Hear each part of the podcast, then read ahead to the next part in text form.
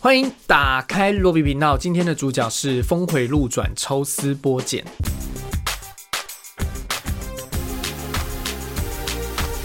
这是二零一九年 Ryan Johnson 这位导演在拍完了备受争议的《星战》第八集《最后的绝地武士》之后所拍摄的一部侦探电影的续集。上一集讲述一个拥有巨大遗产的富豪身亡之后，所雇佣的侦探开始调查起这些遗产继承人之间的错综复杂的关系，在一个相当古典老梗的侦探题材上面做出了很不一样的尝试。上个礼拜，他的续集《峰回路转》抽丝剥茧在 Netflix 上线，作为一个给所有订阅者的圣诞礼物，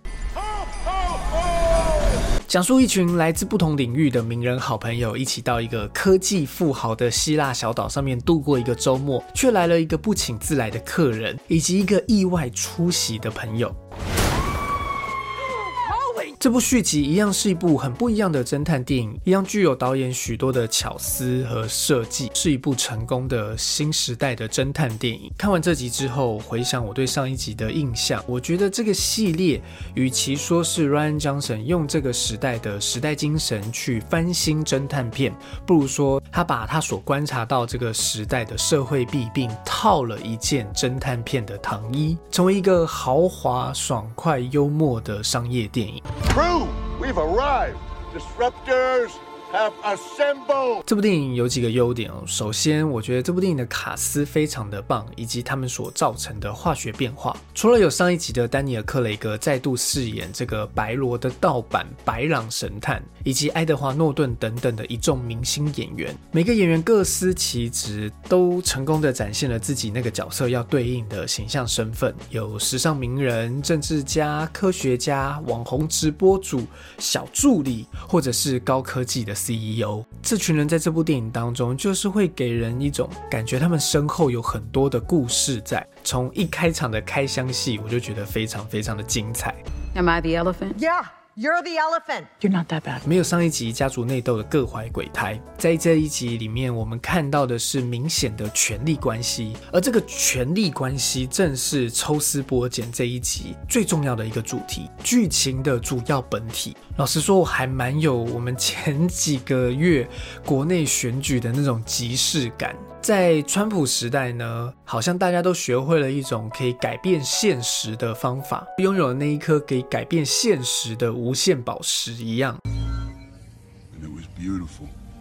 毕竟假新闻到处都是，然后取消文化又盛行的现代，你不想要被大家讨厌、被出征，最重要的一件事情就是要站在对的人身边。只要选对边，你就可以享受到他的光环红利，就算翻车也能毫发无伤。这样子的一个狂人时代，好像我们人类又要进入到下一个很大的错误去，像是黑暗时代或者是世界大战。而整部电影要给我们的真相，除了凶手还有翻转的剧情之外，就是这个狂人他是怎么成功的？他是站在一个什么样子的玻璃天花板上面，然后以为是自己飞起来的。好，大家应该不是来听这个的。回来讲这部电影的优点。这一集的丹尼尔·克雷格表现的，我觉得更出色了。上一集仿佛他还在饰演一个想要嘲讽白罗的仿冒品，而这一集他就是白狼，他有很多有趣的反应啊，跟表现啊。从一开场他在浴缸里面的那一场戏，到最后他解开谜底之后的退场，我都很喜欢他表现的一种悠闲自在，有一股很迷人的特质在。同时这一集的剧情也不像上一集那么的严肃，一直到这部电影的一半一个小时之后，我们才看到第一起凶杀案的出现。Geez, detective, who killed the party? 再来，这部电影就是有很多的客串彩蛋，伊森霍克啊、休格兰啊、乔瑟夫高登李维啊、天勾假爸、小威廉斯、马友友，而且他们的登场片段都蛮好笑的。我自己是最喜欢小威廉斯的那一段，还有马友友的客串的。小威廉斯那边真的是笑死我了。再回来谈谈峰回路转、抽丝剥茧的创新独到之处，我自己是没有到不喜欢，但。也不能说很喜欢，就是这个侦探剧的推理解谜的部分。这两部电影基本上都不是着重在这个推理解谜上，这一集更不是。所以看完之后是有一点好像少看到了什么东西一样。因为那些推理小说里面最重要的诡计啊、谜团啊、杀人计谋啊。都是花招，而这部电影某种程度上面就是在反对那些花招。原文片名叫做《Glass Onion》玻璃洋葱，是那一个结构复杂、精妙华美，但是一眼就能看清楚里面是空的。所以整部电影虽然有一个很古典的孤岛模式。但基本上没有要跟你耍这些推理小说的花招，可是，一直又有随时这些花招都会出现的架势，所以就会有一种一直期待着这些东西，但你最后发现是一些错误的期待，对，终究是错付了。所以，如果你是把《峰回路转》抽丝剥茧当成是一部福尔摩斯或者是白罗神探的侦探电影来看的话，那我还是会推荐你去看东野圭吾的电影就好了。传统的侦探电影，我们会在最后发现到一个不可思议的凶手，造成一个啊，原来是他这样子的一个斗志的乐趣，但是。峰回路转的这个系列是作者早就明示暗示他是凶手了。这一集的凶手跟上一集一样好猜，或者简单的说，Ryan Johnson 就是没有要你猜凶手，而是设计了很多讯息跟线索，再来问你说为什么你会以为别人是凶手呢？更重要的是，这个凶手做了哪些事情，以及这个凶手在现实社会当中所映照的人是哪些。或者是哪些现象？面对这样子的人，我们应该怎么对付他？